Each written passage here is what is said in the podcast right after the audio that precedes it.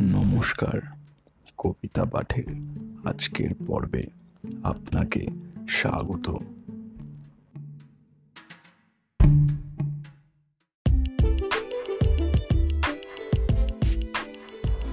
আজকে আমার নিবেদন কবি সুকুমার রায়ের বিখ্যাত কবিতা লড়াই খেপা।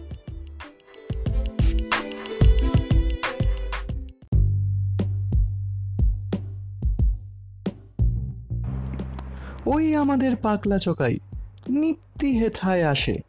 আপন মনে গুনগুনিয়ে মুচকি হাসি হাসে। চলতে গিয়ে হঠাৎ যেন থমক লেগে থামে, তড়াক করে লাফ দিয়ে যায় ডাইনে থেকে বামে। ভীষণ রোখে হাত গুটিয়ে সামলে নিয়ে কোঁচা এই ও বলে খ্যাপার মতো শূন্যে মারে খোঁচা। চেঁচিয়ে বলে ফাঁদ পেতেছ? জগাই কি তাই পড়ে? সাত জার্মান, জগাই একা, তবুও জগাই লড়ে। উৎসাহেতে গরম হয়ে তিরিং বিড়িং নাচে। কখনো যায় সামনে তেড়ে, কখনো যায় পাছে। এলো পাতারি, ছাতার বাড়ি থাপুস থুপুস কত? চক্ষু বুঝে কায়দা খেলায় চোর কিবাজির মতো?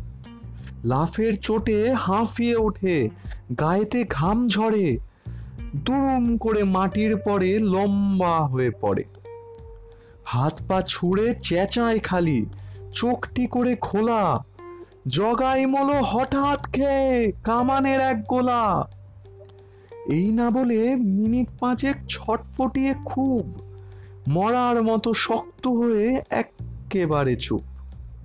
তারপরেতে শটান বসে চুলকে খানিক মাথা পকেট থেকে বার করে তার হিসেব লেখার খাতা। লিখলো তাতে, শোন রে জগাই, ভীষণ লড়াই হলো। পাঁচ বেটাকে খতম করে জগাই দাদা মলো।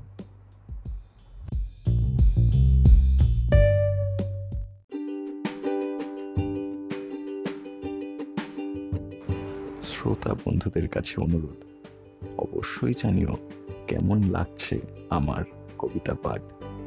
আর শেয়ার করতে কিন্তু ভুলো না। তোমার শেয়ার আমায় পৌঁছে দিতে পারে বহু মানুষের কাছে।